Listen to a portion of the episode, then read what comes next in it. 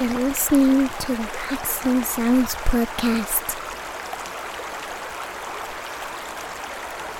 This episode of the Relaxing Sounds podcast is sponsored by Shape and Foster.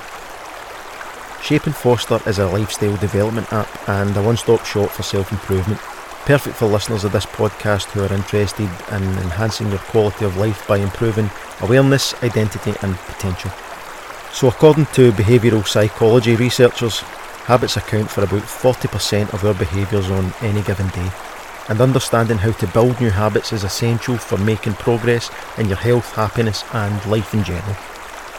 This app helps you take a proactive and informed approach to improving your mental well-being by enabling better practices and habits to be built. The Shape and Foster app provides monthly actionable insight from six experts in the fields of mental health, financial planning, nutrition, fitness, yoga, and life coaching. All pillars essential to a healthy heart and healthy mind.